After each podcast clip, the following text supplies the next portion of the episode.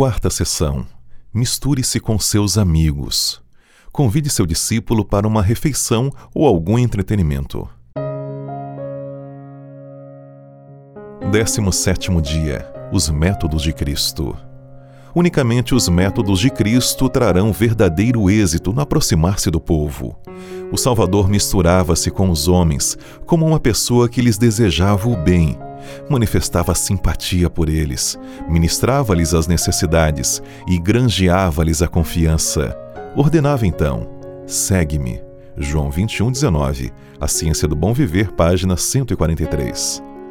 Para alcançar seu amigo de oração, não é suficiente orar por ele e visitá-lo. É preciso que haja um processo planejado que satisfaça suas necessidades físicas, intelectuais, sociais e espirituais. Portanto, é necessário pôr-se em íntimo contato com seu amigo de oração, mediante esforço pessoal. O mais importante agora é edificar um relacionamento com a pessoa que você deseja alcançar e só depois dar-lhes estudos bíblicos. Como disse Bulhon, em primeiro lugar as pessoas precisam ser atraídas a você, a quem podem ver, para depois serem atraídas a Jesus, a quem não podem ver. Você vai fracassar na tentativa de levar pessoas a Cristo, se desejar doutrinar as pessoas antes de ter conquistado a amizade delas.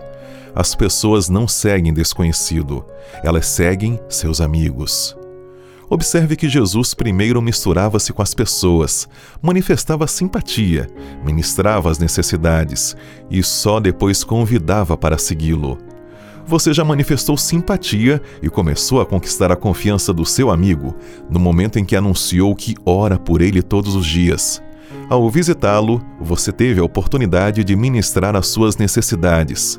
Mas lembre-se que, além de fazer isso, Jesus também se misturava com as pessoas. Então, se misture com o seu amigo, convide-o para assistir a um filme, tomar uma refeição em sua casa, fazer uma caminhada, praticar um esporte, fazer um passeio ou qualquer outra coisa que seja interessante para ele, desde que não fira os seus princípios. Descubra suas datas especiais e manifeste simpatia e interesse por ele.